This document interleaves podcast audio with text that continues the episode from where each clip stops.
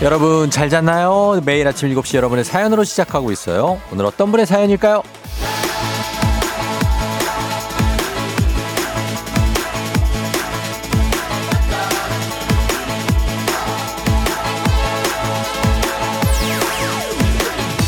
0612님, 우종형님, 저는 간추린 모닝뉴스만 골라 듣다가 처음으로 정주행을 해봤는데 재밌더라고요. 적당히 노잼이면서 친근한 듯 아닌 듯한 게 제 취향입니다. 조우정 파이팅!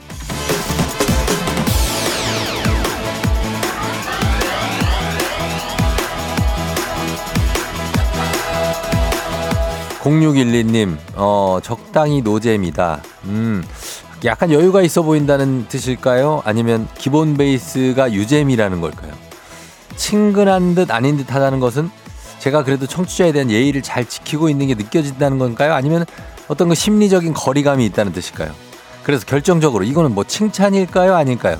계속해서 함께 해주신다는 얘기일까요? 어쩌다 한 번쯤 그냥 들어봤다는 얘기일까요? 아무튼 아리송합니다. 하지만 이런 0612님도 언제나 대환영. 그리고 매일 듣다 보면 아실 거예요. 저는 대체로 대유잼, 꿀잼입니다. 이거 다 우리 애청자들 인정하는 부분이죠. 오늘도 아주 재밌는 2시간 만들어 보도록 하겠습니다. 10월 12일 목요일 당신의 모닝 파트너 조우종의 FM대행진입니다. 10월 12일 목요일 89.1MHz 조우종의 FM대행진. 오늘 첫 곡은 바이브의 가을 타나바로 시작했습니다. 자, 오늘도 보이는 라디오 유튜브 라이브 열려있으니까요. 여러분, 예, 함께 해주시면 되겠고. 오프닝 곡이 0612님, 오늘 오프닝 주인공, 예, 신청곡이었기도 합니다. 한식의 새로운 품격 사홍원 협찬 제품 교환권 보내드리도록 하겠습니다. 앞으로도 뭐 많이 들어주시고, 예, 이렇게 어떤 그 심심한 뭐라고 할까? 의견평도 보내주시고 그러시면 되겠습니다. 김희수 씨가 벌써 재밌어요 하셨는데요.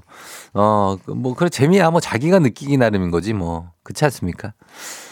8006님, 쫑디는 친근하고 각이 있죠. 친근한 건 알겠는데, 각이 있는 게 뭐지? 예의를 좀 차리고 한다는 얘기인가? 기본적으로 당연히 그건 그렇습니다만. 이은지 씨, 쫑디 저 지각인데, 여긴 또 지각이네. FM대행진 먼저 틀었어요. 크크크크. 지각해도 쫑디를 못 잃어 하셨습니다. 아, 빨리 서두르세요. 예, 지각도 이르면, 출근도 이르면 안 됩니다. 이현주 씨, 많이 친근하고 꿀잼이시죠. 언제나 감사한 마음 가득입니다 하셨는데, 또 뭐 오늘 의견이 가득하네요. 0766님은 또 쫑디, 저 K 고딩인데요. 대유잼, 너무 옛날 말이네요. 그러니 노잼 소리 듣는 거예요. 그래도 아침마다 잘 듣고 있어요. 쫑디 화이팅. 아, 오늘 고등학교 꼰대들이 많네. 아, 진짜. 요즘 고딩들이 왜 이렇게 꼰대 같지? 알겠습니다. 일단은 옛날 말 안 쓰고 요즘 말만 써보겠는데, 그래도 우리가 지금 쓰고 있는 말이 다 옛날 말입니다. 알고 보면. 1301님, 쫑디 미안해서 문자도 못 보내다가 한번 보내봐요. 미안해서. 뭐가 미안해요. 예, 저는 미안해 하실 필요 없습니다. 괜찮습니다. 박복경 씨, 쫑디 추위를 이렇게 빨리 타면 진짜 추운 겨울엔 어찌 하나요? 저요?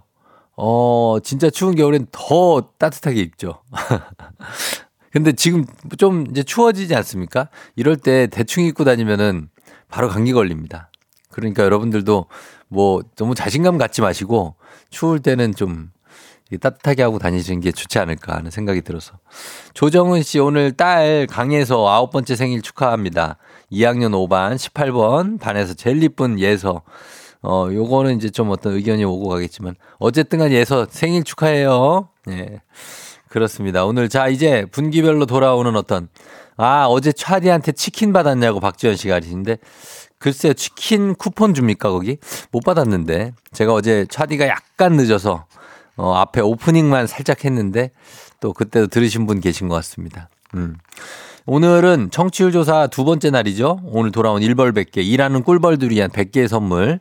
오늘 선물은 아침 저녁으로 쌀쌀해진 날씨 제가 챙겨드리겠습니다. 오늘 유자차 100잔 준비되어 있습니다. 문자 샵 8910, 단문 50원, 장문 100원으로 참여해 주시면 2시간 동안 고른 분배, 무작위 추첨. 다들 저희가 유자차 드리니까 아무 사연이나 상관없습니다. 보내주시면 되고, 그리고 문제 있는 8시 동네 한바퀴즈 선물도 청취율 조사 기간에 업그레이드가 엄청 됐습니다. 그래서 1승 선물이 매트리스, 2승 선물 캠핑카 이용권 상당합니다. 그리고 3승 선물이 시드니 왕복 항공권 2장입니다. 여기서 뭐 끝이 나죠. 400만 원 상당의 시드니 왕복 항공권 2장 요거 드리니까 맞히면 맞힌 만큼 다 드리는 누적 선물이니까, 못 맞춰도 또 선물 드리니까 더 이상 좋을 게 없습니다. 신청하셔야 이 선물이 여러분 것이 되죠. 말머리 퀴즈 달고 단문 50원, 장문 100원, 문자 샵 8910으로 신청해 주시면 되겠습니다. 그리고 우리 정신차려 노래방 전화 걸어서 노래 한 소절만 성공하면 선물 드리는, 그리고 모두 다 성공하면 추가로 선물 하나 더 드리는, 오늘 노래는 터보의 어떤 겨울 발라드. 왜냐하면 이 노래에 부제가 있는데 부제가 디셈버입니다. 12월. 요거 아시죠? 아주 좀 따뜻한 느낌의 노래긴 해요. 맞아요. 그러니까 이 노래 좀 한다 하시는 분들 신청하시면 되겠습니다.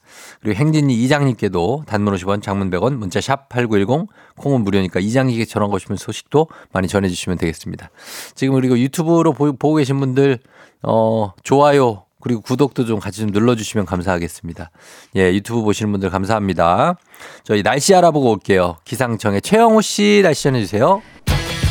아 맞다, 청취율 조사 기간이죠? 맞아요. 매일 아침 7시 조우종의 FM대행진 외쳐주세요. 아유 미안하게 왜 이래, 부탁 좀 드려요. 아이 사람 참 미안하게. 미안하지만 부탁 좀 드릴게요. 매일 아침 7시 조우종의 FM대행진.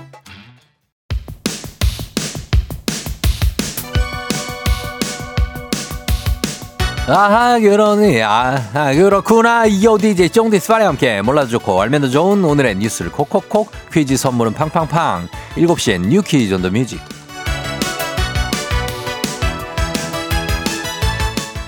뉴스 퀴즈 음악 한 번에 챙겨보는 일석삼조의 시간, 오늘의 뉴 퀴즈 시작합니다.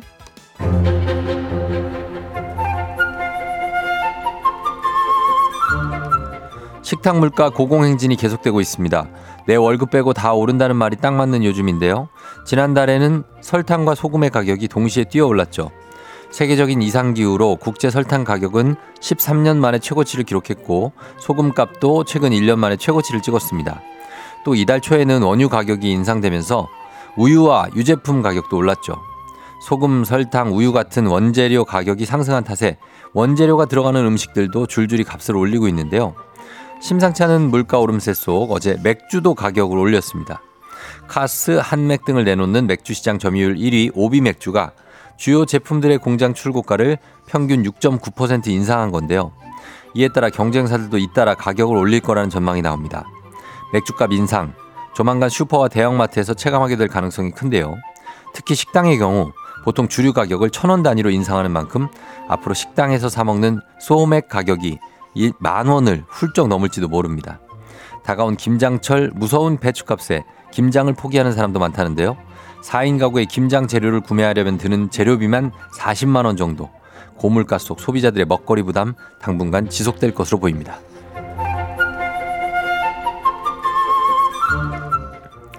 꿈틀꿈틀 누에가 뽕잎을 조근조근 씹는 소리. 추적추적 할머니들이 배를 짜며 도란도란 이야기꽃을 피우는 소리. 듣다 보면 잠이 솔솔 오는 명주짜기 ASMR입니다. 뽕나무 재배부터 명주를 짜기까지의 전 과정이 담긴 지극히 한국적인 이 영상은 미국, 베트남, 인도 등 전 세계인의 취향도 제대로 저격했죠. 각국의 언어들로 댓글이 달리고 영상 조회수만 370만 회, 화제였는데요.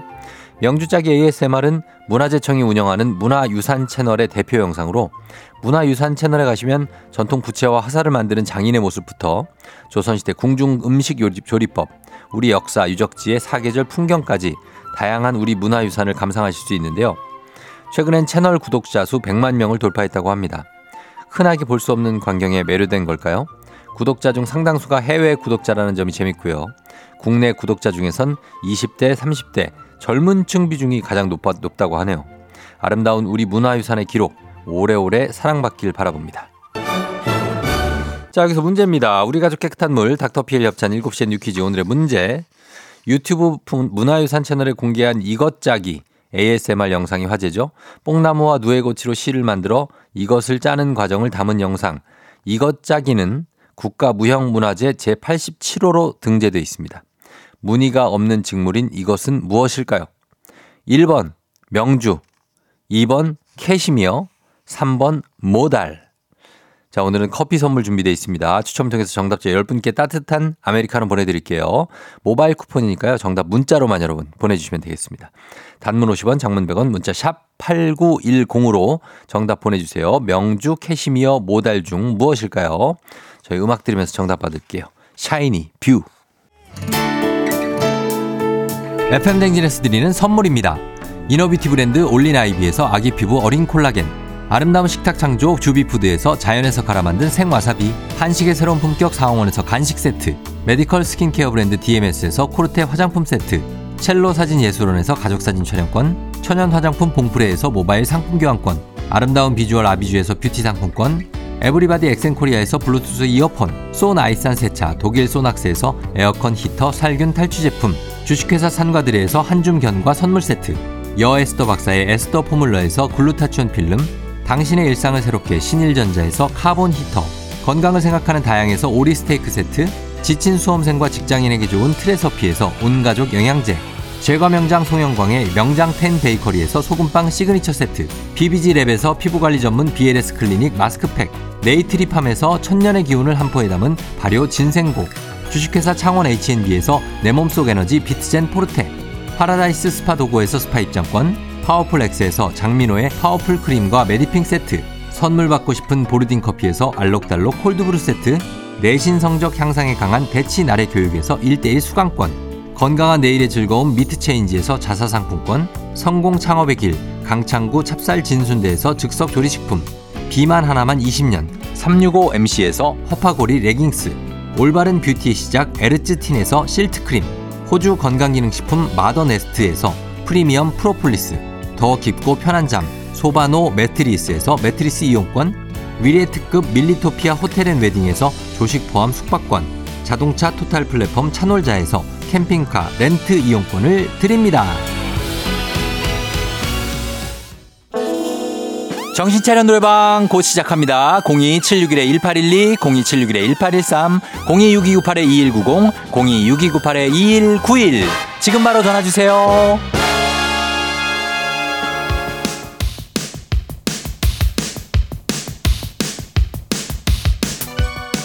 일곱 시에 뉴퀴즈 온 더 뮤직, 오늘의 퀴즈 정답 발표합니다. 힙한 힐링 콘텐츠로 떠오른 우리나라의 무형문화재는 바로 명주짝이죠. 정답 1번 명주. 정답자는 0147-1256-3805-8391-3707-8356-3805-3805 두 번 들어가 있는데 다른 분께 하나 더 드리겠죠. 2102-2170-9135님까지 10분께 따뜻한 아메리카노 모바일 쿠폰 보내드릴게요. 당첨자 명단 홈페이지 선곡표를 확인해주세요.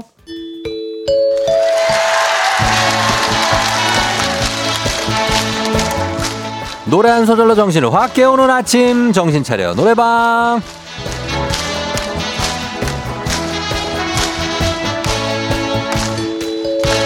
노래 한 소절로 아침 정신 끌어보나 봅니다. 나의 꾀꼬리 같은 목소리 자랑하고 남들 잠도 깨워주는 시간. 02-761-1812, 761-1813, 6298-2190, 2191 이렇게 4대의 전화입니다. 직접 전화 걸어주시고요. 한 번에 3분 연결하는데 3분이 저희 노래 들려드리는 노래에 이어서 한 소절씩 이어 불러주시면 됩니다. 한 소절만이에요.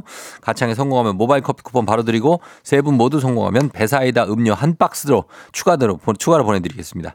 자, 그럼 오늘 음악 터보라고 말씀드렸죠. 터보 음악 나갑니다.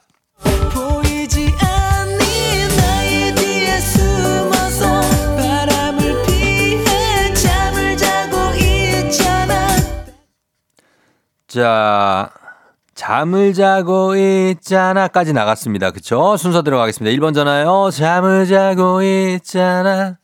따뜻한 햇살 내려오면 깰 거야. 조금만 기다려. 잘했어요. 좋아. 괜찮았어요. 자, 2번 전화 할게요. 조금만 기다려. 다시는 너를 볼 수 없을 거라는 얘기를 참아 할 수 없었어. 좋아요. 반키까지 잘 내렸어요. 자, 마무리해 주셔서 3번 가겠습니다. 할 순 없었어. 하지만 나도 모래 흘린 걸 들킨 거야. 자, 요거 상태가 조금 안 좋은데 다시 한 번만 가보게. 하지만부터 들어갈게요. 출발. 하지만 나도 몰래 눈물 뜯긴 거야. 성공입니다. 모두 성공. 자, 저희 모바일 커피 쿠폰 받으신 전화번호 남겨주세요. 예, 김연자 창법 쓰신 것 같다고 하셨습니다. 인생. 자, 배사이다 음료 한 박스는 댁으로 저희가 보내드리도록 하겠습니다. 그러면서 이 노래 들을게요. 터보의 회상.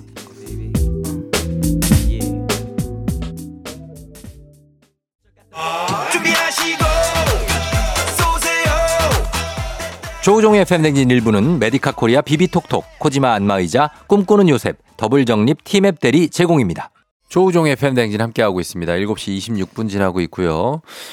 그리고 정찬호 하실 때 수화기를 가까이 대고 불러주셔야 된다고 합니다. 예, 떼면은 좀 잘 안 들리니까. 아, 뭐 괜찮았어요. 예. 그리고 우리 준우 서진이 유치원 가자고 좀 외쳐달라고 하시는데 6742님. 준우야! 서진이 유치원 가자. 일어나야 돼. 그리고 K1252-19849님, 우리 딸 16번째 생일 축하해달라고. 예, 엄마, 아빠, 딸로 태어나서 고마워. 이름 좀 써주시지. 아유. 7342님, 오늘 우리 막둥이 한별이 생일이에요. 축하해주세요. 한별아, 축하한다. 자기 일에 최선을 다하는 한별이 되길. 최선을 약간 안 하나 본데. 하여튼 그런 느낌으로 가고. 그래서 정대근이 문자를 보냈는데, 이 청조사 받으려면 어디로 가입해야 되냐고 그러는데, 아니 뭐 저는 잘은 모르겠지만 한국 리서치 뭐라고 부르던데, 예, 거기에 가입하면 뭐 올 수 있다. 공의에 뭐 2로 시작한다는 얘기가 있습니다. 저도 뭐 어떻게 들은 얘기예요. 예. 하여튼 그리고 또 최 여사님 생신 축하드립니다. 7389님 지금처럼 막 행복하시자고 하셨어요. 예, 행복하게 가시고. 그리고 동부간선도로 의정부 성수방면 도봉지하타도 3차로요. 고장차 있습니다. 2655님 잠시 후 다시 올게요.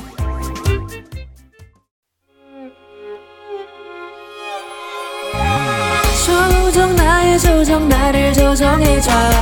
조우정 나의 조정 나를 조정해줘. 하루의 시절 우정조가 간다. 아침엔 모두 FM 댕진. 기분 좋은 하루로 FM 댕진.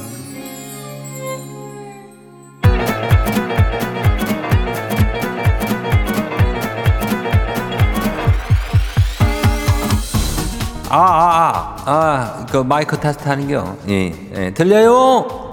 그래, 행진이 이장인데요. 지금부터 행진이 주민 여러분들 소식 전해 들어가시오. 행진이 단톡요.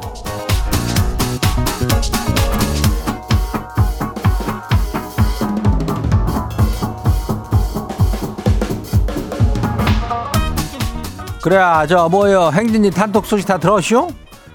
그, 뭐, 오늘도 저, 1벌 100개인가 그거 하는 거 아뇨?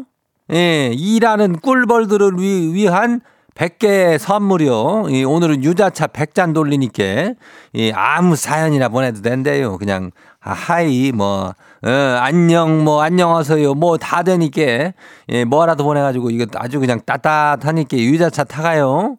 그리고 저기, 동네 한 바퀴지 선물이 또 계속 어마어마하죠. 예, 포근하게 잘 수 있는 매트리스, 이것만 해도 몇십만 원짜리요. 예, 여기에다가 저기 가을을 만끽할 수 있잖아. 가족들끼리 뭐 캠핑카 이용권에다가 거기다가 뭐요? 2번 이기면 이거 저기 하면서 3번 저기 하면은 그 시드니 왕복 항공권이라면서, 이 시드니를 왔다 갔다 할 수 있는 왕복 항공권을 뭐 한 장도 아니고 이거 아유 뭐 우리 됐는데 2장씩이나 줘. 2장 썩 주니까 요거 받아가면 돼요. 예, 2장 썩. 그 연결만 돼도 그 퀴즈 못 맞춰도 또 선물 나가니까. 아무튼 뭐 신청해서 손해볼 게 없다는 얘기죠. 예, 얼른들 신청해요. 그리고 저 말머리 퀴즈 달고 단문이 50원이 장문이 100원이, 예, 문자가 샤프하고 8910 이렇게 하면 돼요. 그리고 저 사연 보내고 또 행진이 사연 소개가 또 되면 주민들한테는 이 복요리 교환권 드려요. 예. 그리고 누구요? 영기, 예, 아들 영기 17번째 생일 축하한다고 윤정이 엄마가 얘기하시오. 예, 영기 생일 축하야. 그럼 오늘 행진이 단톡방 한번 봐요. 예, 첫 번째 가식 봐요. 누구요? 물러거라 갱년기 주민요. 예, 가야죠. 이장님 책상 정리하다가 남편이 비상금 그 25만 원을 발견했쇼. 아이고, 모른 척하고 다시 그냥 그 자리에 넣어놨쇼. 더 많이 모으면 그때 가져가서 청소기를 좀 바꾸려고 그러는데요. 어때요? 지 계획이 괜찮죠? 그렇다면은 이거는 사실 그죠? 25만 원 모아가지고 참 항상 그 생각하면서 좀 뿌듯하니 뭐 이럴 텐데 참 이걸 알려주고 싶은데 어딘지 모르니까 그거 모아봐야 소용없다라고 좀 알려주고 싶은데 나중에 한 그래 한 50만 원은 돼야 그죠? 청소기를 바꾸든지 뭐 할 테니까. 아, 요즘은 청소기도 뭐 이렇게 비싼데. 아무튼간에 조금 뭐 이거 응원 뭐 더가 있지만 아무튼 잘 해봐요. 다음 봐요.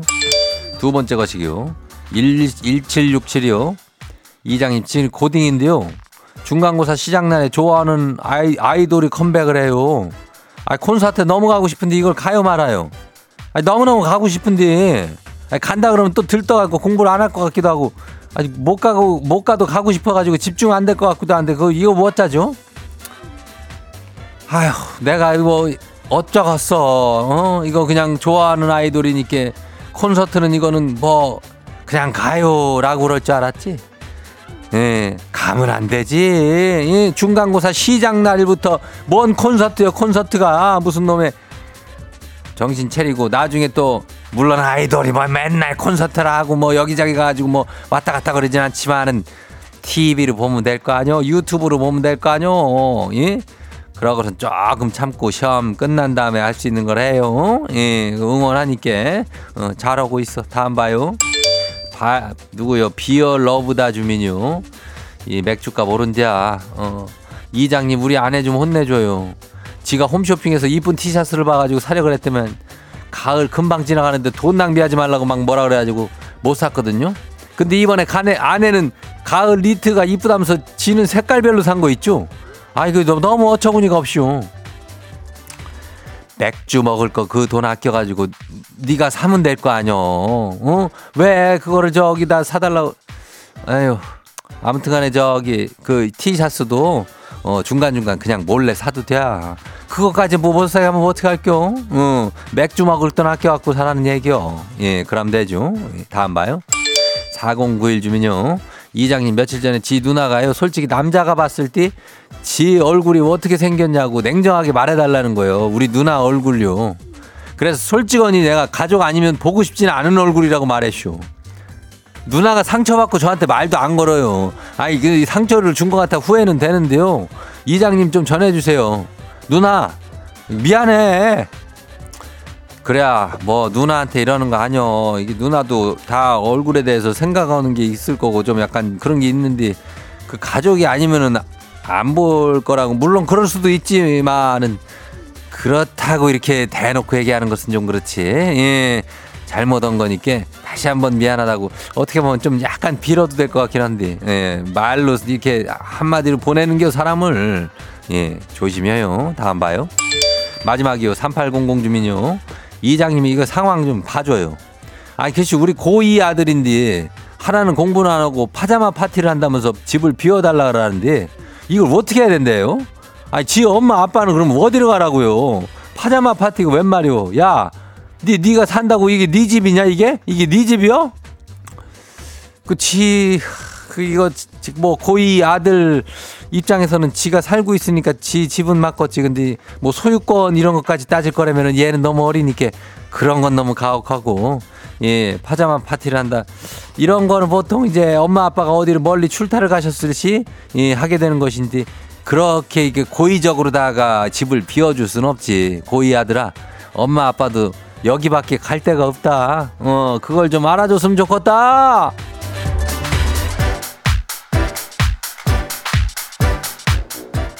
그래, 오늘 소개된 행진지 가족들한테는 복요리 교환권 챙겨드려요. 예, 행진지 단통 매일 열리니까 그 저기 뭐요, 알려주고 싶은 정보나 소식이 있으면은 행진지 요 말머리 달고 보내주면 돼요.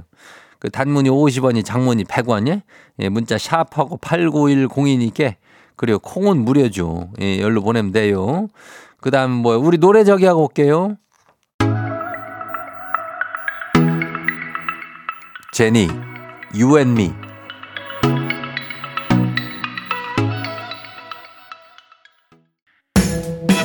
아, 맞다. 청취율 조사 기간이죠? 아유, 미안하게 왜 이래. 매일 아침 7시 조우종의 FM대행진 부탁드려야 되는 거 아니에요? 아유, 미안해서 그러지. 아, 청취자 여러분 부탁 좀 드려요. 아이, 사람 참 미안하게. 미안하지만 부탁 좀 드릴게요. 청취율 조사 전화가 오면 매일 아침 7시 조우종의 FM대행진.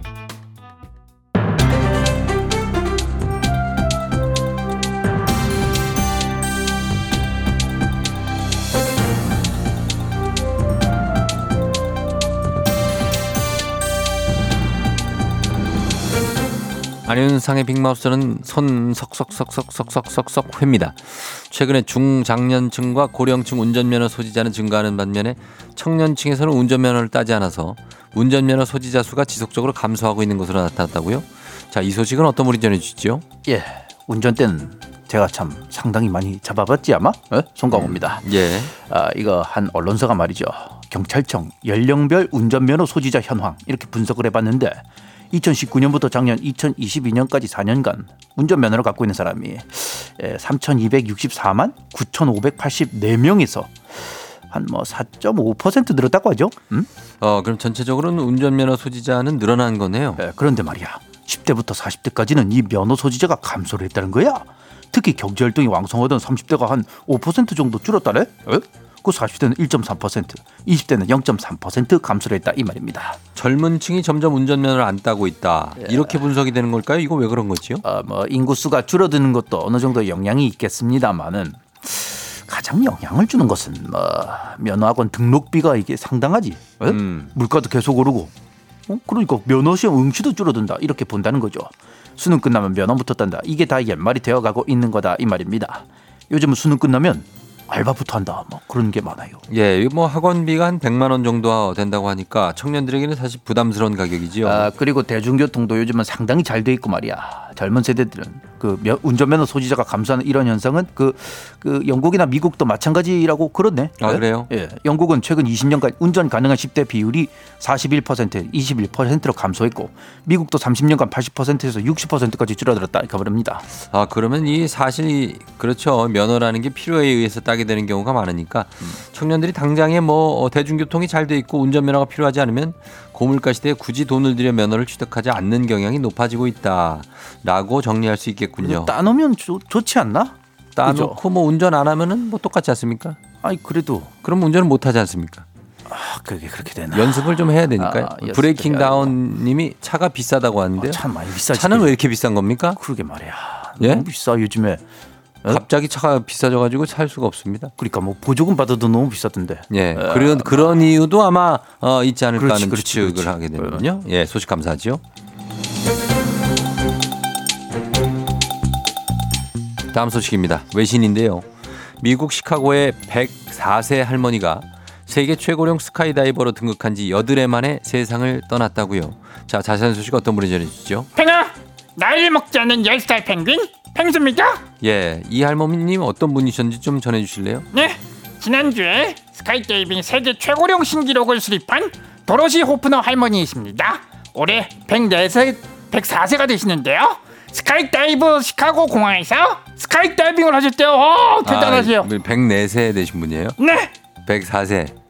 뭐라고 해야 돼요? 104라고 해야 돼요? 104시라고 해야 돼요? 104시가 아니고 104. 예, 104. 수정했다니까. 알았어요. 예.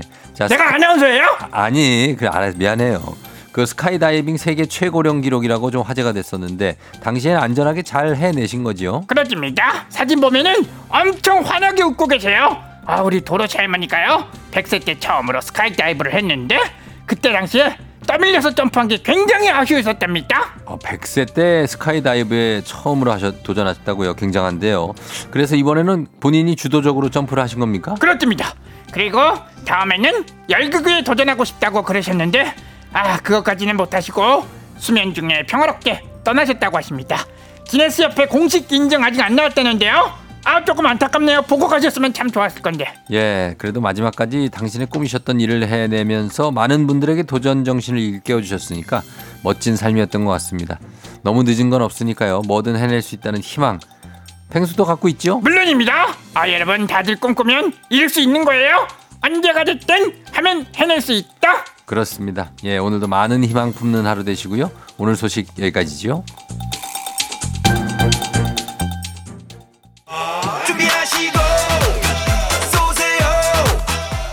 조우종의 FM대행진 2부는 고려기프트, 일양약품, 스마트한 금융앱 NH콕뱅크, 김포시 농업기술센터, 신한은행, 참좋은여행, 포스코 ENC, 워크웨어, 티뷰크, 넷플릭스 서비스코리아, 대성셀틱에너시스, 파워펌프 제공입니다.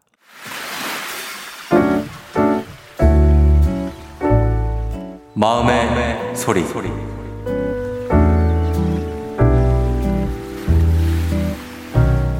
안녕하세요. 저는 링이첸이고요. 대만 사람이에요. 한국에 온 지 6개월이 됐어요. 좋아하는 한국은 재미있게 생각나는 단어는 오빠예요.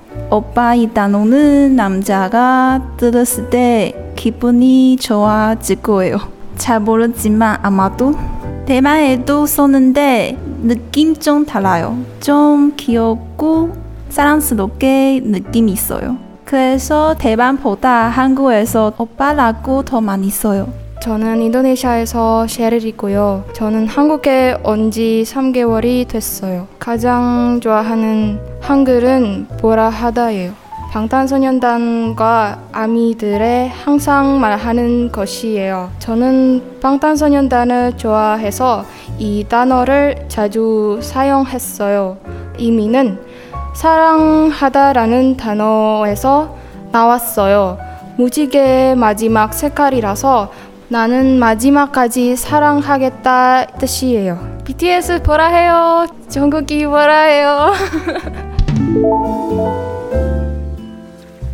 네, 이번 한 주간 마음의 소리는 한글날 특집 세계인의 한글 사전. 오늘은 대만의 링이천님, 인도네시아의 셰릴님의 마음의 소리 들어봤습니다. 네. 자, 두 분께 저희가 커피 앤 도넛 세트 보내드리도록 할게요. 6개월, 3개월인데 참 이렇게 말을 잘 하시는구나. 진짜.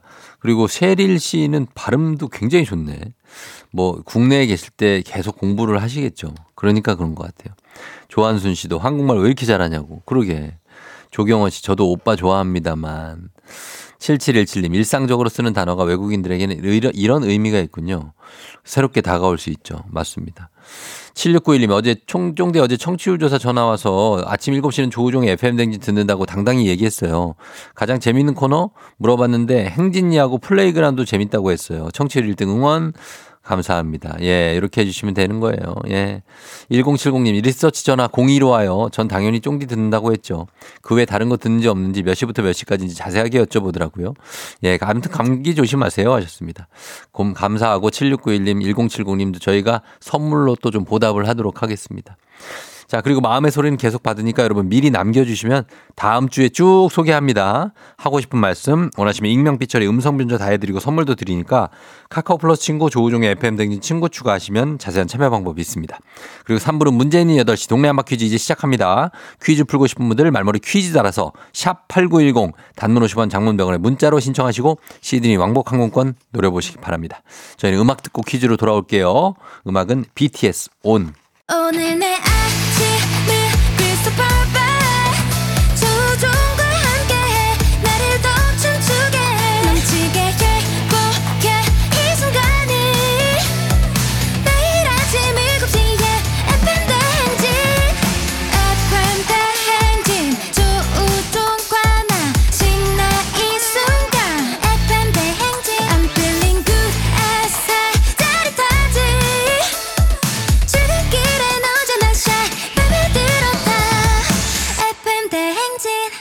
조우종의 FM대행진.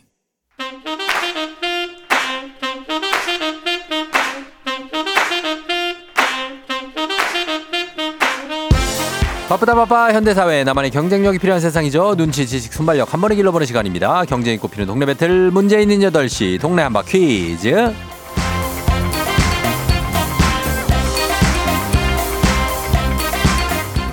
티웨이 항공 구독 멤버십, 티웨이 플러스 협찬, 문제 있는 8시 청취자 퀴즈 배틀 동네 한바 퀴즈. 동네 이름을 걸고 도전하는 참가자들과 같은 동네에 계시는 분들 응원 문자 주세요. 추첨을 통해 선물 드립니다. 단문 50원, 장문 100원, 정보 이용료가 드는 샵 8910으로 참여해 주시면 됩니다. 문제는 하나, 동대표는 둘. 구호를 먼저 외치는 분이 먼저 답을 외칠 수 있고요. 틀리면 인사 없이 햄버거 세트 모바일 쿠폰 드리고 안녕.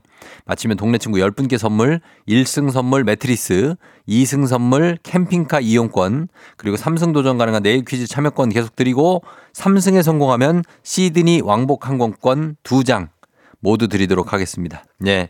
자, 오늘 2승 도전자가 있는데 먼저 만나보도록 하겠습니다. 경기도 하남의 미사의 양파님 안녕하세요. 안녕하세요. 예, 양파님 어제 아내의 양파가 뭐라 그러던가요? 삼승 무조건 해오라고요. 아, 무조건 해오래요? 예. 아니면 자비로 부담하래요. 자비로? 예. 아, 신행을 못 갔잖아요. 그죠? 예, 그래서요. 그래서 하여튼 뭐 예. 가야 되니까 예. 저희 여기저기 좀 얘기하시고 저희 청취율 조사 기간이니까 예. 예, 저희 자랑 좀 많이 해 주세요. 예, 알겠습니다. 그래요. 오늘은 긴장도가 한 10점 만점에 몇 점이에요? 오늘 한 5 되는 것 같습니다. 아, 5 정도면 괜찮네. 그죠? 예. 알겠습니다. 자, 그러면은 그렇게 호흡 관리 하시면서 잠깐만 기다려 주세요. 네. 예. 자, 도전자 만나보도록 하겠습니다. 3999님. 퀴즈. 오산시 외산미동에 거주하는 정이 남편입니다. 와이프랑 캠핑카 타고 여행 가고 싶어요 하셨는데요. 받아봅니다. 안녕하세요. 네, 안녕하세요. 예. 언동 대표 누구신지 소개 부탁드릴게요. 네, 오산시 외산미동에 예, 정의 남편입니다. 예, 경기도 오산시에서 정의 남편, 그 아내랑 캠핑카 타고 가는 게 버킷리스트예요? 아, 예, 요즘에 저희가 그 캠핑카 보면서 계속 한번 타보고 싶어가지고 예. 그랬었거든요. 아, 그래요? 네네. 알겠습니다. 30대예요? 아닙니다. 40대 중반입니다. 그래요? 나선욱 씨 아니죠? 나선욱 씨. 아닙니다. 말투가 비슷한데? 약간 체격이 좀 있어요? 아... 예, 없진 않습니다. 없지 않아요? 네네네. 그렇구나. 아무튼 반갑습니다. 네. 우리 나선욱 씨가 아니라 저 정희 남편님. 네네. 우리 여기 양파 씨한테 저 인사 좀 한번 청해 주세요 먼저. 네, 네 안녕하십니까? 예, 안녕하세요. 네, 안녕하세요. 그래요. 네, 부탁드리겠습니다. 예. 40대시고 양파님은 몇 대요? 30대예요? 저도 40대입니다. 아, 그래요? 알겠습니다. 예. 40 더비 오늘 가겠습니다. 40. 자, 그러니까 9월 일단 정하고 갈게요. 9월은 뭘로 갈까요? 양파님. 양파 그대로 하겠습니다. 양파 그대로 하고, 그 다음에, 예, 그리고 오산시 정의 남편님은요? 정답 하겠습니다. 정답으로 하겠습니다. 자, 연습 한번 해볼게요. 하나, 둘, 셋. 정답. 좋습니다. 자, 그러면 힌트는 두 분 다 모를 때 드립니다. 힌트 나가고 3초 안에 대답 못하면 두 분 동시에 안녕할 수 있습니다. 자, 40 더비 출발합니다. 문제 드립니다. 제주도에 가면 하멜 기념비가 있습니다. 1980년 10월 12일에 세워졌다고 하는데요. 하멜은 1653년 효종 4년 여름 일본으로 가전 중 제주도에 표착하게 된 외국인이죠. 한양에서 2년간 억류 생활을 하다가 전라 좌수영에 배치돼 자벽에 종사하던 중 1666년 현종 7년 9월에 탈출해 자국으로 돌아가 하멜 표류기를 썼습니다. 이 책은 한국의 지리, 그리고 풍속, 정치, 군사, 교육을 유럽에 소개한 최초의 문헌이 됐죠. 그리고 1980년 국제문화협회와 하멜의 자국, 이 나라의 대사관은 우호 증진을 위해서 제주 안덕면에 기념비를 세웠습니다. 자, 하멜. 양파. 네, 양파. 네덜란드. 어디요? 네덜란드. 정답입니다.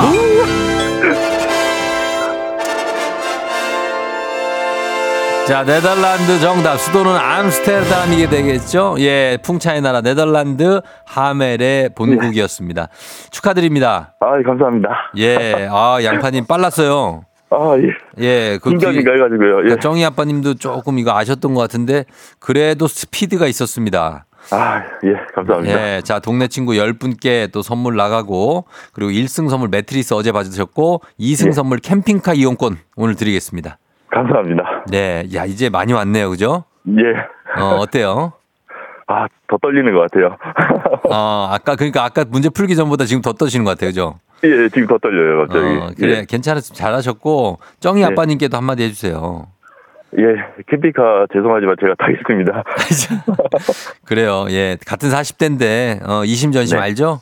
네, 그렇습니다. 그래요, 몸 관리 잘 하고 있어요? 예, 그렇죠. 예. 뭘로 하는데요? 열심히 쉬고 있죠. 알겠습니다. 예, 그럼 일단 내일 또 삼성 도전할 텐데 준비 잘해서 오세요. 예, 알겠습니다. 그래요, 내일 만나요. 예, 알겠습니다. 안녕. 내일 뵙겠습니다. 안녕. 예, 양파님이 2승에 성공했습니다. 자, 이제 시드니 왕복 항공권 3승 하면 탈 수 있는데 과연 내일 어떻게 될지 여러분 기대 많이 해주시고, 자, 그러면서 이제 여러분께 내드리는 청취자 퀴즈 넘어가겠습니다. 아, 신유라 씨가 이런 문제는 어떻게 풀어야 하셨는데 하멜, 예. 하멜의 본국 박식하시다고 8282님, 정미자씨 어니언스님 2승 축하드린다고 하셨고, 어니언스, 예, 어니언스라는 가수가 있었죠 예전에. 임창재씨인가, 아무튼 그렇습니다. 청취율 1등 콩, 양파님 순발력 최고라고 하셨습니다. 자, 그래요. 자, 이제 청취자 퀴즈.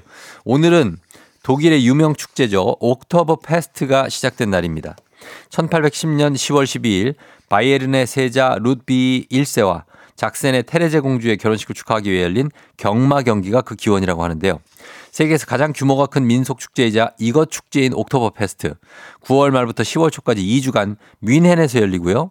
이 시즌이 되면 독일 양조장들은 도수가 높은 이것을 만들어낸다고 하죠. 자, 올해는 9월 21일부터 10월 6일까지 열렸다고 하는데, 자, 그럼 이 옥토버페스트는 다음 중 무슨 축제일까요? 1번 맥주축제, 2번 웨딩축제, 3번 청취율축제. 자, 우리는 청취율 축제 기간. 그리고 여기는 어떤 축제 기간일까요? 1번 맥주, 2번 웨딩, 3번 청취율. 자, 정답 보내시고 짧은 건 50원, 긴 건 100원, 문자 샵 8910, 콩은 무료입니다. 정답자 10분께 선물 보내드릴게요. 그리고 재밌는 오답 한 분 추첨해서 주식회사 홍진경 더 만두엽찬 비건 만두도 보내드리도록 하겠습니다. 저희 음악 들으면서 여러분 정답 받겠습니다. 보내주세요. 음악은 키썸, 맥주 2잔. 키썸의 맥주 2잔 듣고 왔습니다. 자, 이제 청취자 퀴즈 정답 공개할게요. 정답은 바로 맥주죠. 예, 힌트도 많이 드렸습니다. 맥주 정답 맞힌 분들 중에 10분께 선물 보내드릴게요. 조우종의 FM대행진 홈페이지 선곡표에서 명단 확인해 주시면 됩니다. 자, 그리고 베스트 오답 한번 보겠습니다. 정답은 맥주. 오답 0877님 퇴촌 토마토 축제. 아, 이런 게 있어요. 융성하기를 바라는 마음입니다. 경기도 광주 쪽 맞나? 0651님 과메기 축제 요거는 있죠. K12234065님 소맥 3197님 축제하면 보령 머드 축제. 예, 아 축제로 나오시는구나. 예, 남상원씨 고주망태 나왔고요. 그리고 K123512827 야관문주 나왔습니다. 아, 이런 것들. 그리고 김선욱씨 아모르 파티, 1263님 경로잔치, 그리고 김세동씨 대환장 파티, 6612님 요산하셨는데, 예, 너무 맥주를 너무 많이 드시면 이 요산 수치가 올라간다는 얘기입니다. 그 다음에 1779님 슈바인 학생 축제, 그리고 6666님 미넨의 김민재 하셨습니다. 미넨 하면 또 김민재죠. 예. 그리고 3545님 정치인들의 부정 축제. 야, 이거 좀 어감 좀. 이 언어 유의가 상당하신 분이네. 3545도. 예. 그 다음에 은행스멜님 곽수산 대전 하셨고요. 그리고 2084님 유언비어. 아, 느낌 있다. 유언비어. 예, 느낌인데. 자, 뭐로 갈까요? 요거 중에, 예. 정치인들의 부정축제 가자. 예, 3545님 요거 가겠습니다. 정치인들의 부정축제. 요거 하면 안 되겠죠. 중국에서 요거 좀 날린 것 같은데. 이렇게 가겠습니다. 오늘 베스트 오답 3545님께 드리면서 주식회사 홍진경 더 만두엽찬 비건만두 보내드리도록 하겠습니다. 자, 날씨 한번 알아보고 갈게요. 기상청에 최영호 씨 날씨 전해주세요. 아, 맞다. 청취율 조사 기간이죠? 맞아요. 매일 아침 7시 조우종의 FM대행진 외쳐주세요. 아유, 미안하게 왜 이래. 부탁 좀 드려요. 아이, 사람 참 미안하게. 미안하지만 부탁 좀 드릴게요. 매일 아침 7시 조우종의 FM대행진.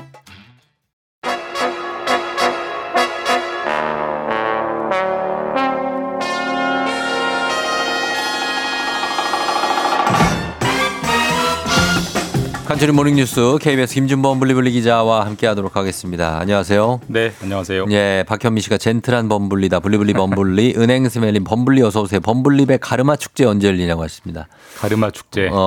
뭐 2대8, 7대3, 그렇죠. 왼쪽, 다양하게 오른쪽. 나누고 오는 거죠. 1.73대 뭐 이렇게 8, 7.47 뭐 이런 걸로 가는 겁니다. 재밌네요. 유미수 네. 씨가 수트핏의 대가 범블리님 부탁해요 하셨는데 네. 뭘 부탁하시는 거지? 범블리는 특종 잡으면 보너스 있냐고 하셨습니다. 없습니다. 네. 없죠? 예, 전혀 없습니다. 그냥 기분이 좋은 거죠. 혼자 기분 좋고. 뭐 선배들이 뭐 좀 인정해주고 뭐 맥주 한잔 사주고 그 정도입니다. 네. 그렇게 되고 반면에 낙종하면 어떻습니까? 벌금 됩니까? 뭐 엄청난 욕을 먹죠. 욕을 먹어요. 네, 방송이라 뭐 할 수 없지만 대표적으로는 뭐라고 얘기를 합니까? 제일 흔한 얘기. 표준어로 순화하면 너는 뭐 머리가 없니라는. 아, 그게 약간 좀 세게 들어오는구나. 네, 예, 그렇죠. 아, 그래요. 네, 알겠습니다. 네. 그렇게 들어올 수 있다는 얘기입니다.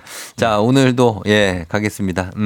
지금 이제 전황 소식을 계속해서 우리가 뭐 하루 종일 어제도 전했고 이스라엘과 하마스 전쟁 소식. 전황은 계속 악화되고 있는데 이번 전쟁 미국의 힘이 예전 같지 않다는 걸 보여준다는 분석이 있습니다. 그러니까 이게 뭐 지금 요즘 전쟁은 뭐 작년 러시아 우크라이나도 그렇지만 마치 무슨 스포츠나 게임 중계하듯이 실시간으로 시시각각 상황들이 사실 우리가 소화하지 못할 정도로 계속 많이 들어오거든요. 예. 그러니까 사실 뉴스의 홍수에 빠져가지고 조금 뭐 오히려 길을 잃을 수도 있는데 조금 되짚어 보면 이게 처음 전쟁이 난 게 우리로 치면 우리로는 그 한글날 연휴 때. 예. 좀 갑자기 났어요. 맞아요. 보통 네. 전쟁이 나려면 좀 으르렁 징후가 있다가 싸우는 건데 우리 입장에서는 약간 좀 뜬금없는 네. 뉴스였고요. 그렇죠. 실제로 그 지역에서도 별로 징후가 없이 거기도 휴일이었다면서 그쪽. 예, 거기도 휴일이었고 축제하다가 났잖아요. 네. 근데 이제 사실 이제 그 보통 우리가 비유하면은 어떤 동네에 힘센 아주 힘센 네. 건달이 한 명 있으면 다른 건달들이 그 어떻게 뭐 할 수가 없잖아요. 다 그 사람 말만 눈치만 보느라고. 사실 중동에서 미국이 그런 존재였죠. 사실 미국에게 중동은 굉장히 중요한 지역입니다. 왜냐하면 석유 때문에. 석유가 관리가 안 되면 미국 경제가 흔들리고 그렇죠. 석유 패권을 좌우해야 세계 패권을 쥐는 거기 때문에 항상 중동 관리에 최선을 다해왔는데 네. 2년 전에 미국이 굉장히 수모를 당한 게 있습니다. 뭐냐면 우리 그 탈레반을 잡으려고 네. 미국이 아프가니스탄에 2000년대 초에 들어갔다가 그렇죠. 2년 전에 20년 만에 퇴각을 하면서 맞아요. 그때 사실상 손 들고 나왔습니다. 대탈출을 했죠. 거의. 예, 거의 뭐 퇴각이라기보다는 미군이 탈출하는 분위기였는데 그러니까 미군이 거의 베트남전 이후로 이렇게 전쟁이 사실상 지면서 굉장히 모양새 안 좋게 나온 건 사실 없었는데 그게 이제 미국이 중동에서는 힘을 못 쓰는구나 라는 신호를 줬고 그걸 보니까 그럼 우리도 이제 미국 눈치 안 보고 하고 싶은 대로 해도 되겠네? 라는 분위기가 형성됐고 이번에 하마스라는 그 테러 단체도 사실 예전 같은 미국의 강한 그립이 있었으면 이렇게 못하죠. 그렇죠. 근데 이제는 아프가니스탄 학습을 했기 때문에 미국도 별거 없네. 미국도 개인 못할 거야. 이런 자신감 때문에 우리가 볼 때 굉장히 뜬금없는 갑작스러운 공격으로 전쟁이 시작됐다. 이런 분석이 상당히 설득력을 얻고 있습니다. 예, 그래요. 그래서 지금 어떻게 돼가고 있습니까? 우리 교민들 대피라든지 전황, 뭐 전쟁, 뭐 소식 좀 더 전해 주신다면. 이스라엘이 사실 우리랑 뭐 이렇게 정서적으로나 경제적으로 가까운 나라는 아닌데 그렇죠. 통계를 보니까 그래도 생각보다 거기에 체류한 우리 국민이 많더라고요. 그래요. 한 1,000명 정도 있고요. 뭐 어떤 사업으로 장기 체류하거나 뭐 교미분들도 있지만 거기에 대표적인 성지 순례 코스여서 그쵸. 기독교인들이 성지순례. 예루살렘 뭐 그런 단기적으로 여행 간 분들까지 포함해서 1,000명이었는데 일단 어제 아침에 한 200명 정도가 대한항공 긴급 그 비행편으로 들어왔고요. 그 비행기를 못 탄 교민들은 현재 그 바로 옆에 붙어 있는 요르단 등등으로 육로로 대피하고 있다고 합니다. 다행히 현재 우리나라 외교부가 파악하기로는 이번 전쟁으로 인한 우리나라 교민의 인명피해는 없다고 하고 현재 정부는 1,000명 모두 다 어딘가로 대피시키겠다 이런 대피 작전을 계속 진행한다고 합니다. 하고 있고. 미국은 인명피해가 좀 있는 것 같고요. 그렇죠? 미국은 사실 그 사망한 이스라엘 시민 중에 상당수가 미국 이중국적자여서 그러니까 그렇죠. 미국 입장에서 미국의 국민이 피해를 당한 국민이 그런 전쟁이기 때문에 미국이 더 강하게 하마스를 이제 응징할 그런 명분을 주는 거죠. 그렇습니다. 그런 상황인 것 같고 그리고 국내 정치 소식 보면 이제 어제 우리는 뭐 하루 종일 강서구청장 보궐선거로 난리였는데 결과가 이게 뭐 나왔죠? 예, 새벽에 나왔습니다. 민주당 진교훈 후보가 승리를 했고요. 사실 이제 승패보다도 사실 뭐 주요 선거에서 주요 정당이 어디가 이기고 어디가 지고 하는 건 뭐 흔히 있는 뭐 병가지 상사고 사실 이쪽이 이겼다 저쪽이 이겼다 해도 건강한 건데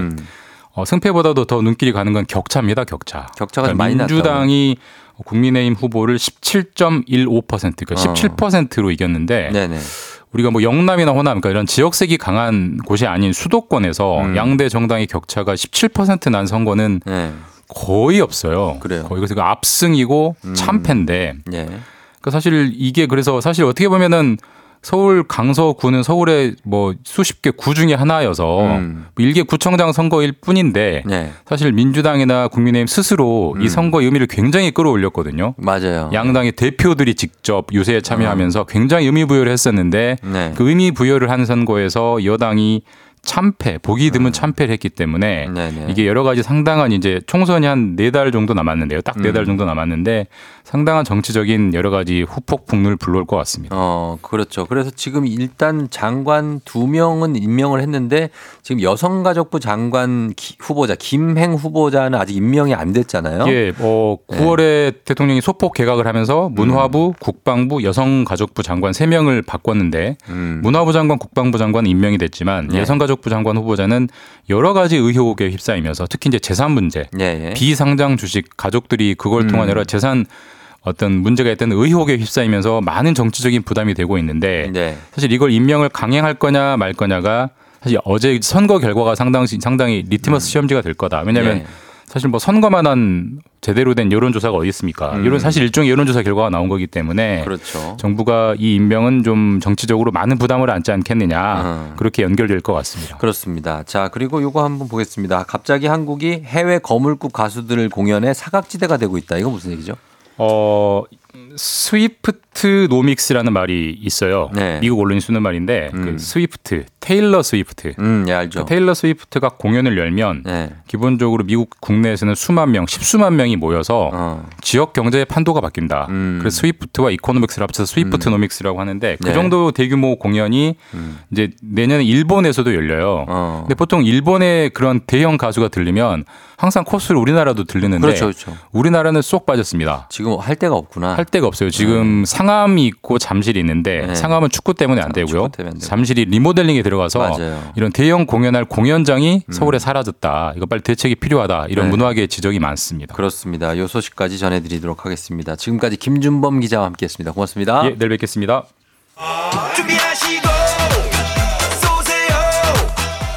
조우종의 FM대행진 3부는 지벤컴퍼니웨어, 프롬바이오, 스마트한 금융앱 NH콕뱅크, 경기도청, 취업률 1위 경북대학교, 금성침대, 프리미엄 소파 에싸, 땅스 부대찌개 제공입니다. 조우종의 FM대행진 함께하고 있습니다. 8624님이 쫑디 유자차 받았어요. 하루 종일 기분 좋을 것 같아요 하셨는데요. 저희 뭐 계속해서 드리고 있습니다. 문자 샵 8910으로 단문 50원 장문 100원이고요. 참여해주신 분들 가운데 100분께 유자차 드리니까 1벌 100개 계속합니다. 여러분 아무 사연이나 보내주시면 유자차 받을 가능성이 있으니까 보내주시고요. 잠시 후에 곽수산, 강성철, 곽수산 가운데 시끌벅적한 운동장 펼쳐집니다. 4부 플레이그라운드로 금방 다시 돌아올게요. 기다려주세요.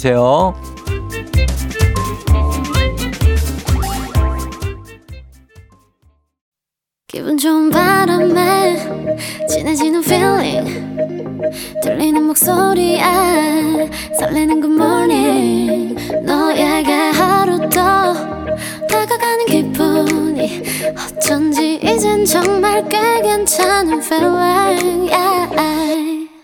매일 아침 조우종의 FM 대행진. Legendary.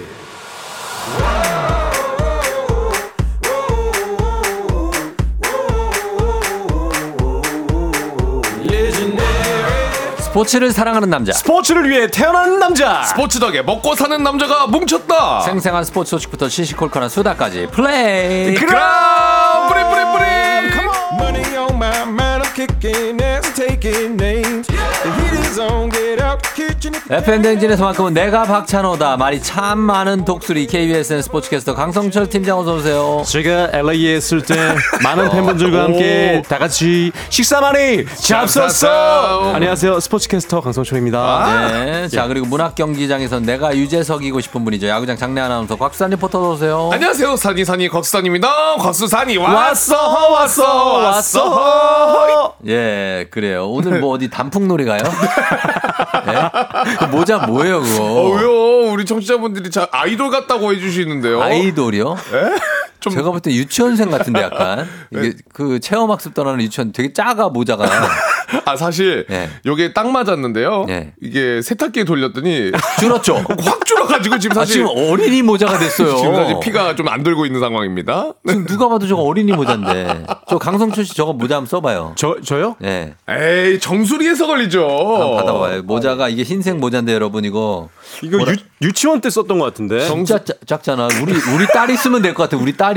아 이게 진짜 안 들어가는데? 농번기인가요? 농번기 같기도 하고 약간 고고학자 같기도 하고. 딱 여기서 걸리. 아우 진짜 피 안 통하는. 느낌 있다. 래퍼다 지금. 안 빠집니다. 안 빠져요. 모자 꼈어요. 모자 꼈어. 모자 빼. 근데 이거 진짜 사이즈가 안 맞네요. 예. 진짜. 근데 X라고 써 있는데 안 맞네요. 모자 잘못 돌리면은 안 됩니다. 네. 아이고 이게 저런 것들.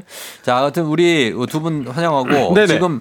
강 팀장이 진행하는 그 유튜브 채널 야구라 맞습니다. 거기에 곽수산 씨가 출연했다고요. 아 제가 그 랜더스필드에 장성호 해설위원과 이제 야구 중계를 하러 갔는데 맞아요. 아 우리 수산 씨가 있어가지고 급하게 저희가 중계석으로 초대를 해가지고 이 랜더스에 관한 이야기, 이제 이 순위권 경쟁하다 보니까 그 얘기를 좀 하면서. 그 얘기를 왜 저분하고 해요? 아니 랜더스 뭐 코치나 예. 선수랑 해야지. 아 그러네. 왜 저분하고 예. 그거를. 그래서 이제 그 내용은 굉장히 짧게 나갔고요. 아. 그 저희 장내 아나운서의 네. 그 에피소드 같은 거 얘기. 그런 게 재밌지. 아, 그런 거 직업에. 예 맞습니다. 직업. 아 근데 정말 근데 야 이제 야구장에서 만난 곽수산 씨는요 진짜 유재석급이었어요. 아 인기가. 네, 여기저기서 막 곽수산 씨 아니세요? 막 그러고 사진 찍어달라고 그러고요. 아, 그럼요. 야구 좋아하시는 분 다 알죠. 아, 네. 특히나 SK 팬들은 네. 뭐. 랜더스 SSG. 아, SK 죄송합니다. 전신을 얘기했네.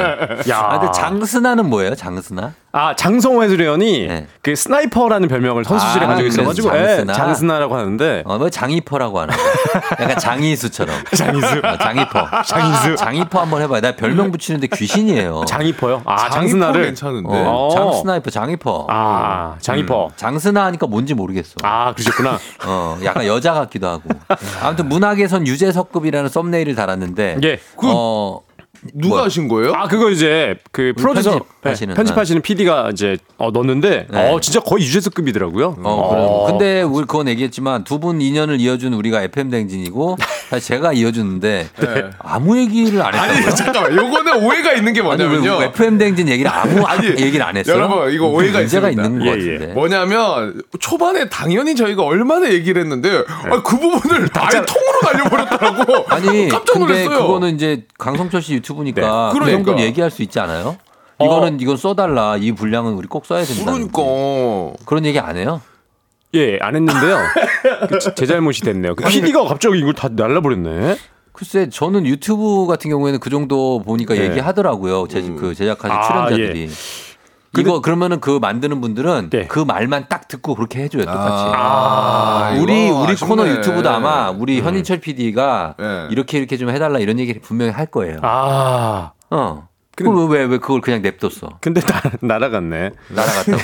근데 되게 무슨 얘기를 하긴 했다고요. 아니, 그러니까 네. 어떻게 했냐면 제가 빨리 감기로 날아갔다는 인사를 딱 하면서 곽수산이 왔어. 요거를 했어요. 그것도 날렸어요. 요거는 나갔어. 그래서 장성우 의원님이 그게 뭐예요? 그래서. 그렇지, 시작이지. 그러면 이제 얘기 보따리가 이제 쫙 풀렸는데, 그게 뭐예요? 하고, 자, 그럼 이제 본격적으로 하고 넘어가 버렸어, 아예. 네. 야구 채널이라 그럴 수 있는데. 그렇죠. 예. 네. 알겠습니다. 그래도 우리, 강성철 팀장이 네. 조회수 한 10만 보고 섭외를 한 것 같은데. 어떻게 됐어요? 지금 19,000밖에 안 나가요. 여러분 좀 많이 좀 도와주셔서 감사합니다. 예. 근데 계속 올라가고 있습니다. 네. 뭐 지난번에 우리 야구 잡설 팀이 나오셨잖아요. 그거 얼마 전에 또 뭐 공개방송 같은 거. 공개방송을 한 500명이 오셔가지고. 근데 그때 우리가 이야기했던 게 야구라랑 뭐 배틀. 네. 약간 좀 경쟁 구도로 이야기했잖아요. 네. 근데 그걸 보고 지금 강 팀장이 굉장히 기가 많이 죽어 있습니다. 깜짝 놀랐습니다. 네. 상대가 안 돼요? 이렇게 많은 분들이 오실 줄 몰라요. 저희는 안 해봤는데 공개 방송을 하셨는데 정말 많은 분들이 오셨더라고요. 그렇게 됐고. 우리 FM대행진 공개 방송 안 해요? 그러니까 저희도 한번 좀 공개 방송을 원래는 하거든요. 네. 예전에는 또 하고 그랬어요. 근데 코로나 때문에 안 한 이후로 지금 예전보다는 횟수가 줄었어요. 그거 하려면 근데 우리 제작진이 준비 많이 해야 돼요. 저희 만약에 하게 되면 독수리 분장하고 또 한번 수산 씨 저거 한번 하고 나면 딱 재밌을 텐데. 그러니까 그거 그 준비만 하실 거면 니들은 하지 마세요. 그 떨렁 그거 쓰고 나올 거 지금 준비라고 하는 거야. 예. 참.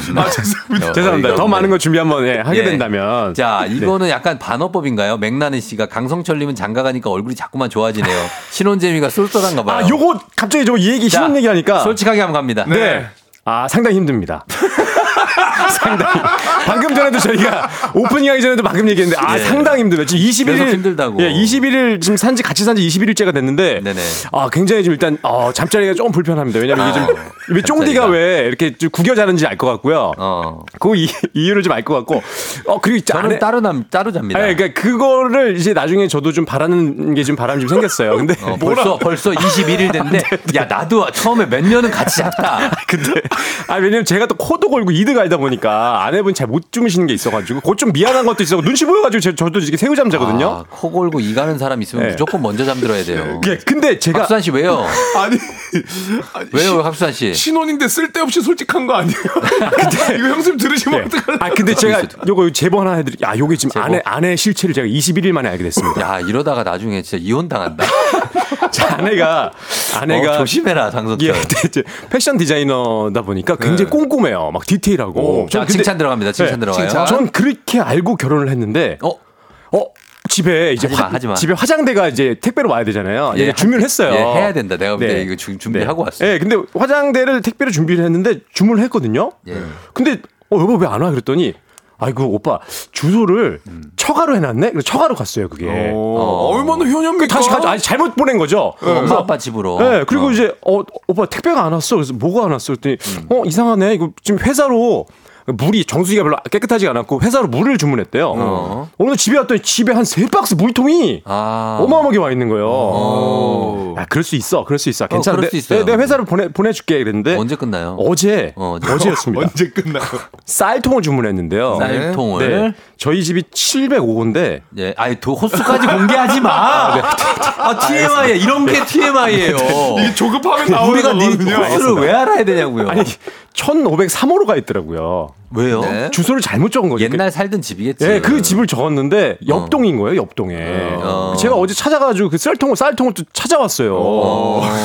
야, 그래서 이 안에 실체가 그런 약간 덜렁덜렁한 되는 게 있다.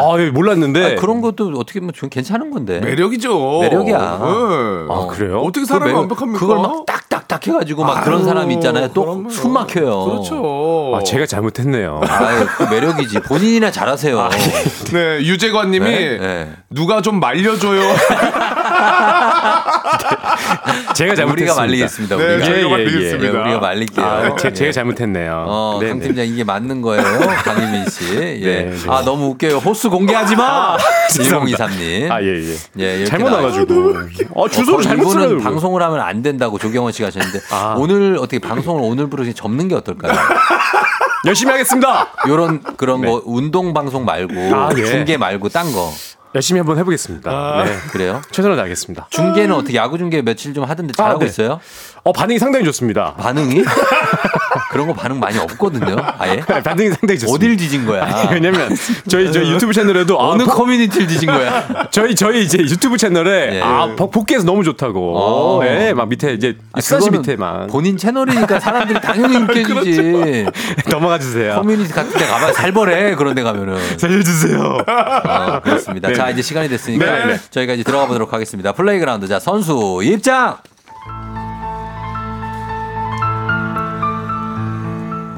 FM대행진 플레이그라운드 오늘의 선발 라인업을 소개합니다. 최선을 다한 자 모두가 챔피언. 아시안게임 종합순위 3위. 순위보다 중요한 건 성화는 꺼져도 스포츠는 계속된다. 바로 내일 승리를 향해 뛰어라. 손흥민, 김민재, 이강인, 황희찬, 정우영 완저체 출격. 클리스마노는 A매치 2연승을 거머쥘 수 있을지. 이어서 11월 또 한 번 대만 야구를 꺾어라. 아시아 프로야구 챔피언십까지 여러분들의 뜨거운 응원의 박수와 문자 5초간 발사.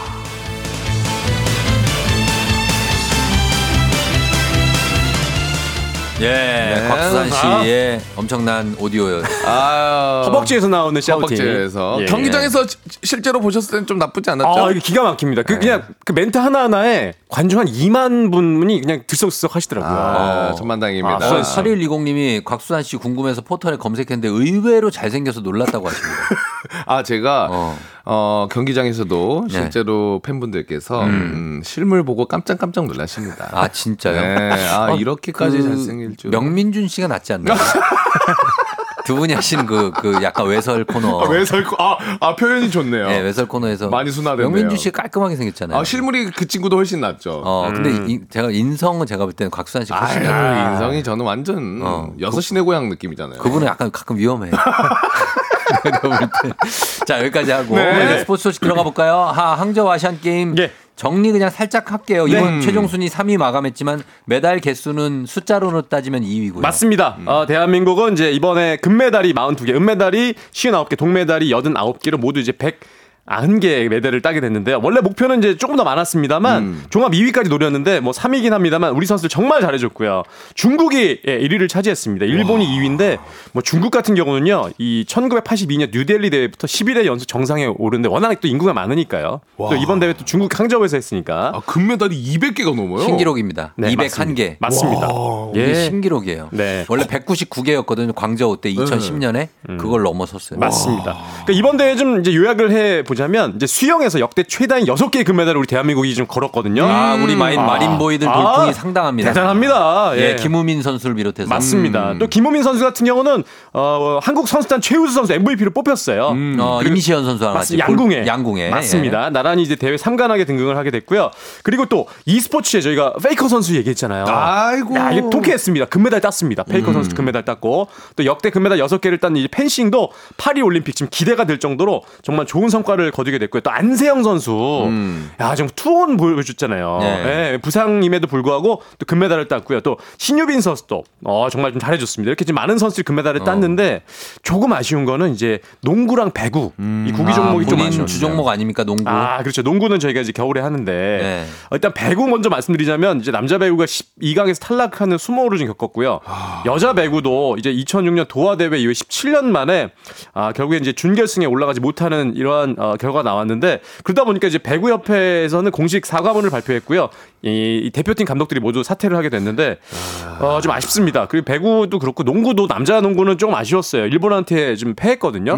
이진한테 좀 패했어요. 그리고 여자 농구는 그나마 이제 동메달을 획득하게 됐습니다. 네. 사실 배구는 이제 시즌을 앞두고 있어서 사실 성적이 조금 그래도 괜찮게 나왔으면은 많은 분들이 조금 좋아해 주실 수 있었을 것 같은데 네. 아쉽지만 뭐 다음을 또 잘 준비해 보면 되니까요. 그리고 수산 씨 같은 경우는 또 이제 겨울에 또 배구장에 또 장내 아나운서 하시니까 그렇죠. 저는 사실 남자 배구 좀 기대를 많이 했던 게 네. 배구 같은 경우에는 여자 배구가 아무래도 조금 더 많은 분들이 찾아주시거든요. 근데 이번에 그렇죠. 성적이 괜찮으면 남자 배구 더 많은 분들이 좀 관심을 가져주시지 않을까 했는데 조금의 아쉬움이 있습니다. 네. 예. 그러면서 이제 더 발전하는 그런 어떤 기회를 삼아야죠. 그렇죠, 그렇죠. 예, 이럴수록 좀 반성하고 우리끼리만 좋아하지 말고 세계적인 경쟁력도 키워야 된다. 맞습니다. 알려줬고. 네네. 자, 그리고 또 축구, 야구. 축구. 먼저 축구 얘기를 드리자면 아시안게임 사상 최초로 3연패. 축구 진짜 잘했어요. 근데 정말 뭐 우리 선수들이 진짜 잘했는데 마지막 결승 경기 다 보셨잖아요. 네. 솔직히 소위 말해서 좀 약간 쫄렸거든요. 야, 근데 이 쫑디의 그 승리 요정 공식은 이어졌다. 예. 진짜 대박이다 요거는. 맞습니다. 14연승입니다. 네.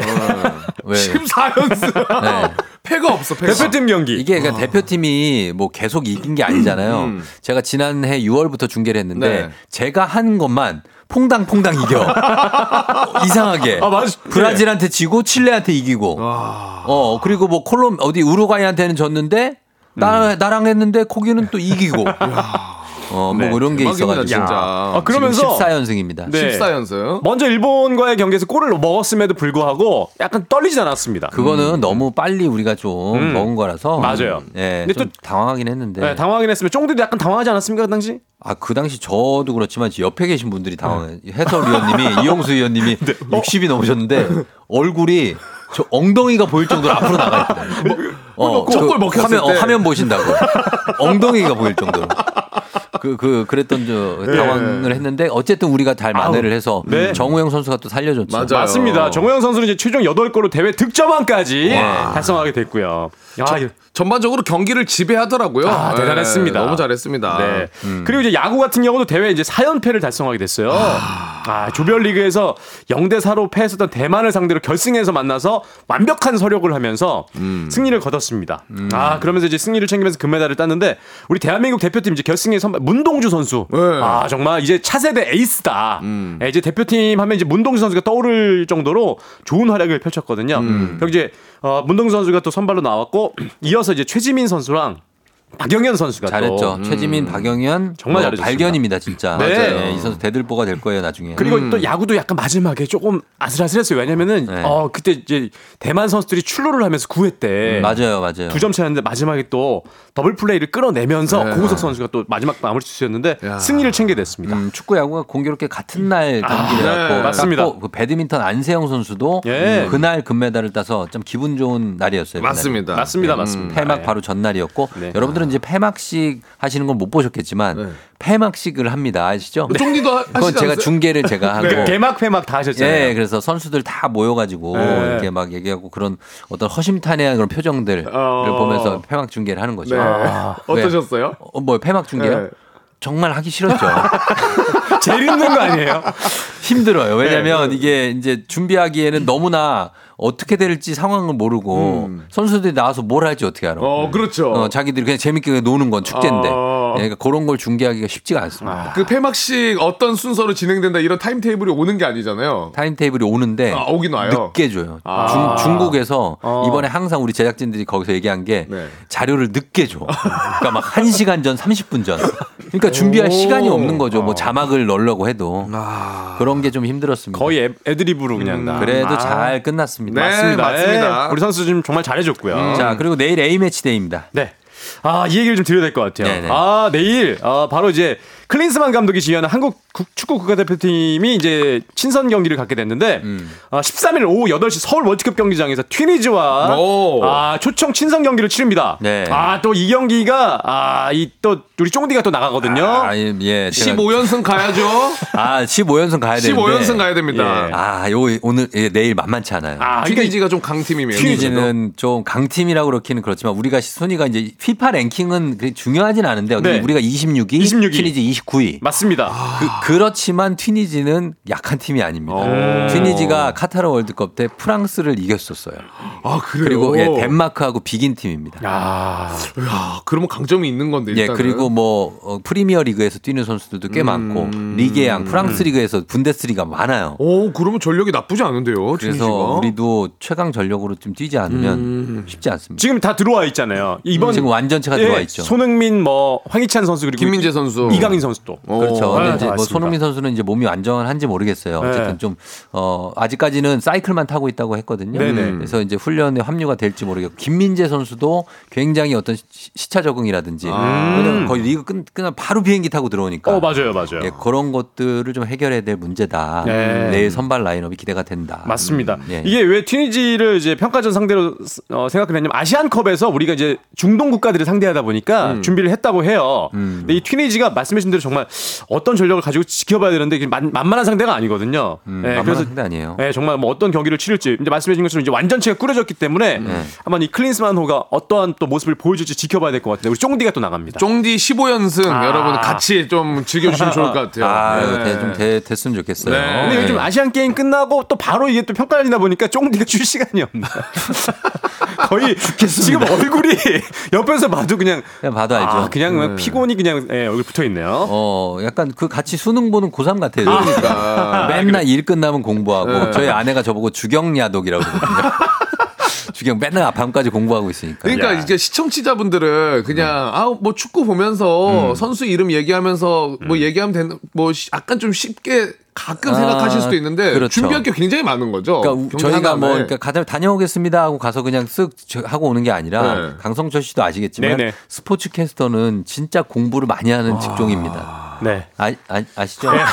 공부를 안 하시다던데요? 안 해. 공감 못 하는데. 공부 안 해. 공감 못 하는데요. 뭐야? 야구 중계 때 엄청 공부하죠. 하죠. 선수들 한 명만 다 찾아봐야 됩니다. 진짜. 엄청하죠. 실제로 그런 거 있고. 근데 요즘에는 사실 그 지금 아내 때문에 조금 못 하고 있는 게 무슨 말씀하시는 거야? 이제 결혼 초에는 집 정리하느라고 결혼이 중요하고 아내가 중요하잖아요. 하긴 또 그래서 집중하다 보면은 그런 건 있는데. 그렇죠. 근데 진짜 공부 많이 해야 됩니다. 이건 진짜 맞아. 스포츠캐스터 쉽지 않습니다. 전준우 선수 요즘 성적 어때요? 롯데 전준우 굉장히 잘해주고 있습니다. 제가 나간 경기에서 홈런도 쳤더라고요. 그래 인터뷰도 하던데요. 네, 맞아요. 보셨군요. 저는 다 강성철 씨가 하는 거 다 봐요. 감동이다. 뭘 집어낼까? 네. 뭘로 시비를 걸까? 17호 홈런을 터뜨렸다고요. 맞습니다. 근데 제가 또 막 인터뷰했는데 아무튼 대답을 잘 안 해주셔가지고 좀 서운했습니다. 우리 문자로 K124098121님이 튀니지 선수 이름 좀 어렵냐고 물어보셨는데 약간 좀 어려운 편일까요? 발음이요? 네. 어렵진 않고 거기가 이제 예전으로 치면 카르타고라는 나라가 있던 데라서 카르타고의 독수리라는 별칭이 있거든요. 선수 중에 한니발 메부리라는 선수가 있습니다. 한니발 메부리. 강성철 씨의 강력한 라이벌이죠. 이름이 메부리예요. 독수리를 상대할 수 있는. 여기 독부리. 거기 한니발 메부리. 메부리가 있구나. 우리 사진은 왜 자꾸 이렇게 올려놓는 거예요? 올라와 있습니까? 뭐 어떻게 증명사진을 왜 자꾸 올리는 거예요? 저 임시완처럼 보이죠라고 이제 한 윤주님께서 또 강성철 씨는 머리 한 가운데 저 뭐 새똥이에요? 지금 뭐야? 머리 가운데 하얀 게 있어. 이제 프로필 사진 찍었을 때네요. 예, 되게 어릴 때다, 그죠? 네네네. 아, 누가 우리 강 팀장 프로필 사진만 보면은 금메달 딴 선수 같아요. 네. 그렇기도 하다. 약간 네, 금메달리스트. 예. 아유, 감사합니다. 올려주셔서. 그런 느낌도 시간이 슬슬 다 돼가네. 네. 예. 요거 야구 일단 아시아 국제대회 짧게만 하고 갈까요? 짧게 소개해드리면요. 이제 아시아 프로야구 챔피언십이라는 게 열려요. 이 대회가 이제 바로 이제 치러지는데 11월 16일부터 19일까지 이제 도쿄돔에서 펼쳐지거든요. 네. 이게 한국과 일본 그리고 대만, 호주까지 4개 나라가 모여서 경기를 펼치는데 우리나라도 이제 젊은 선수들이 참가를 하거든요. 이 대회 이제 2회째를 맞이하는 거기 때문에 이 대회에서 좀 이제 아시안 게임에서 금메달 땄으니까 그 멤버들이 아마 그대로 가지 않을까 생각됩니다. 좋은 성적 또 기대해 보도록 하겠습니다. 네, 맞습니다. 네, 자, 이렇게 하면서 마무리하겠습니다. 김민진 씨가 강 팀장님 5호선 천호역 승강장에 붙어 있는 수능 1타 강사 같아요. 누구시지? 진짜다. 진짜 맞다 이거. 나도 그런 느낌 들었어요. 네. 아, 1타 강사. 이은정 씨가 웃겨서 눈물 나요 하셨는데 어떤 게 웃긴 건지 저희는 모르잖아요. 그죠?